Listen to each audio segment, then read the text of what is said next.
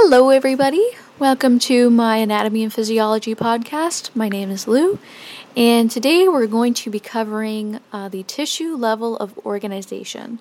So, so far, we've covered an introduction to anatomy and physiology, um, and we've kind of started going through the levels of organization of the human body, starting from the chemical level to the cellular level, and now we're at the tissue level. And remember, a tissue is just a group of cells that perform a specific function. So there's four different major types of tissues in the body epithelial tissue, connective tissue, muscle tissue, and nervous tissue. All those tissues combine to form organs, and those organs, you know, they interact with each other to form organ systems. So we're kind of keeping in line with this level of organization as we go through the chapters in anatomy and physiology. So let's just delve into the tissues. Um, so I want to go a little briefly into the different types, four different types of tissues, and then we'll kind of delve deeper into each one on their own. Um, so with epithelial tissue, um, epithelial tissues they cover exposed surfaces, so they kind of line and cover, um, d- you know, different passage uh, surfaces of your body, and they line internal passageways and chambers, and they also form glands. So you have glandular epithelial tissue as well. So just remember, they are layers of cells that cover external surfaces or they line the internal surfaces. And they have glands that produce fluid secretions. Now, as we said, epithelial tissue lines different surfaces, so that one of those surfaces, you guessed it, is the surface of the skin. And, you know, so it's not just internal or external, it's both. They line passages that communicate with the outside world. Next, we're going to go into the four essential functions of epithelial tissue. So, um, so one of the two ones that would be definitely a giveaway you know and, and again think your skin. The skin is a type of it has a certain type of epithelial tissue on it um, and in it. So um, yeah protection. Your skin protects you. You know epithelial tissue protects you know your internal and external surfaces. They protect you from abrasion dehydration friction, destruction, irritation from chemical and biological agents. So, so they protect you, and they also, you know, when you t- give you sensation, they provide sensation. So, like, you know, even the lightest touch of a mosquito, you know, will, will you'll feel that, or, or if somebody's like tapping you, you know, that gives you a, a sense of what's going on around you. Your senses, they kind of it provides, you know, sensation. Um, Another thing that it does is, is it controls permeability. So, you know, if you, for example, you put something on your skin and you hear that it's going to get absorbed, you know, that's an idea or a way to think about it. But, um, you know, another example is like hormones can affect the transport of ions and nutrients through epithelial cells. So they control things moving, you know, through them. Um, and, and, you know, between the external sur- uh, space and your insides. And lastly, think glandular epithelial tissue. What do they do? They secrete. They produce specialized secretions. Um, and these epithelial cells that do that are called gland cells. And these are usually scattered among cell, other cell types in an epithelium. So, uh, glandular epithelium, they produce secretions, they secrete. So, we're just going to go through these four essential functions again protect, control permeability, they, you know, sense, and they secrete. So just think protect, permeability, sensation, and secretion. Next, we have um, one, two, three, four, five important features of epithelial tissue. Uh, one that I think is really important to know because it kind of um, really makes it, it's very poignant about epithelial tissue and that epithelial tissue, all kinds, we're going to go through all the different types of epithelial tissue, how we classify them by their shape and all that. But epithelial tissue is avascular, which means that they lack blood vessels. That's right. uh, there's no blood vessels in epithelial tissue. Um, for example, like on the surface of your skin, you'll have stratified squamous tissue, epithelial tissue. We'll get into that later. But like let's say you get a little scratch on your skin and there's no blood drawn, but you feel it, you hurt, you know, it hurt. Um, that's because that type of tissue is epithelial tissue and that's avascular. There's no blood. Uh, regeneration is another uh, important feature of epithelial tissue um, because epithelial tissue goes through a lot of you know they have a live they live a very tough life and they need a lot of frequent regeneration in order to meet the high demands of their stressful life. They are constantly exposed at the surface you know to damage and they're protecting you you know they're doing all their functions so they need to regenerate. Um, so regeneration is an important feature, um, and it kind of in the into the maintenance of um, how epithelial tissue maintains itself is regeneration. And then, and again, another really important one, um, another important feature of epithelial tissue is attachment. Um, again, it's sort of lines and covers a lot of your internal and external surfaces, but part of it doing that is it's at attaching um, via the basement membrane um, to uh, the underlying tissues that establish the cell a cell's border and you know to help resist stretching.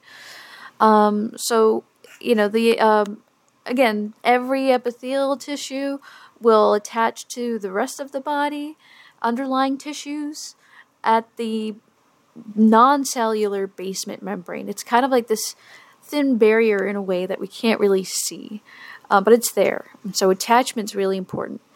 Um, and then we have cellularity, um, which is just think cell junctions. We're going to get into that, into that in a second, and that's kind of very important in terms of how these cells that are very closely bound together stay interconnected.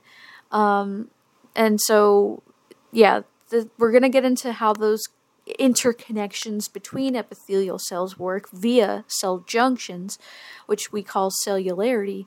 And last but not least, another important feature of epithelial tissue is polarity, um, which means that because an epithelial remember what epithelial tissue does? It lines and covers.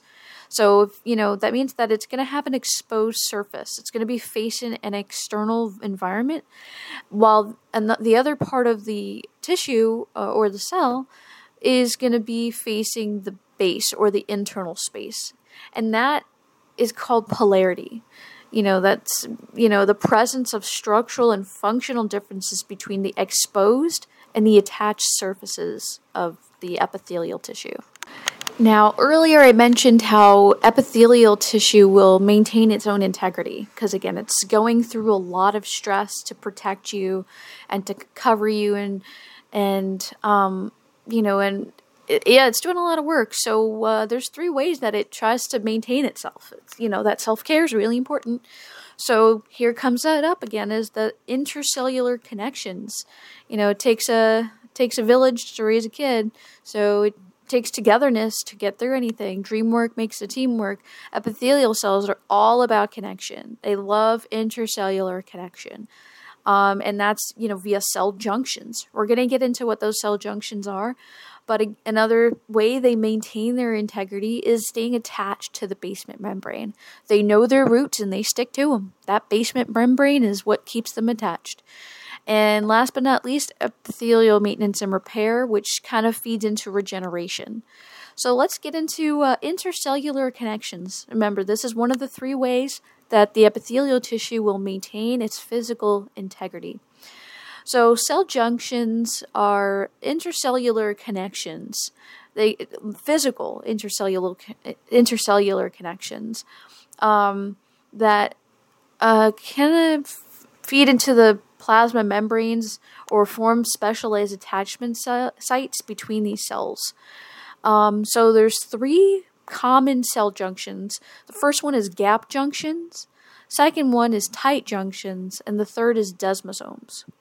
So the first one is a gap junction, and that's kind of like what you would think a, a gap between the cells. It's um, going to be in between the cells. Um, so it's kind of in the middle of the cells, um, and it's space that allows for the free diffusion of ions or small molecules between those two cells. Just imagine, you know, you're living in the suburbs, you're a kid, and your best friend lives right next door to you, and you want to talk to your best friend at night. You, you know, back in the day, they used to put string attached to like a little metal can, and they would, you know, or use a walkie-talkie and and uh, or pass notes, you know, with a little kite and stuff. So that's kind of what your gap junction's doing. It's, you know, allowing it to pass notes and talk to its best friend and, um, you know, the cell next to it. Uh, so that gap junction literally does just that. Um, and then next up we have um, a tight junction. You'll find this closer to more the, the surface level of the cell, more uh, towards the apical portion of the cell in a way. Um, and it's kind of to prevent the diffusion of liquids and solutes between the cells. So it kind of prevents stuff from getting in the cells. And it, and it sounds like what it really is it's a tight space. It's like this tight junction. You have these interlocking junctional proteins that kind of close and uh, and it kind of has an adhesion belt and it just prevents certain things from getting in. Um, and uh, yeah next up we have desmosomes. Um, desmosomes the main i would say the most important one is the hemidesmosome and that's what uh, kind of keeps the cell attached to the basement membrane so that the ba- you know the cell stays attached to the underlying tissue. It's that hemidesmosome. Hemi meaning half, desmo- desmosome, you know, which is one of the three cell junctions. And it, it again, it just attaches itself to the basement membrane, and it kind of maintains the cell's position on that basement membrane and sta- you know so it stabilizes position and it anchors the the the, uh, the tissue to underlying tissues um, and there's another type of desmosome called spot desmosome um, and that just kind of ties together adjacent cells. Just think of it as like a sewn network, you know, like you sew and stitching in the clothes, you know, that keeps like your clothes together. It's kind of like that with a bunch of intermediate filaments and cell adhesion molecules called CAMs and proteoglycans. Um, but all you really need to know about the spot desmosomes is that they are also in between the cells, much like the gap junctions are. But um, they're kind of closed, they're more of a dense area, and um, they just keep the cells tied together. So there you have it. Um, that's just a little bit about epithelial tissue, um, and then we're going to dive more into that.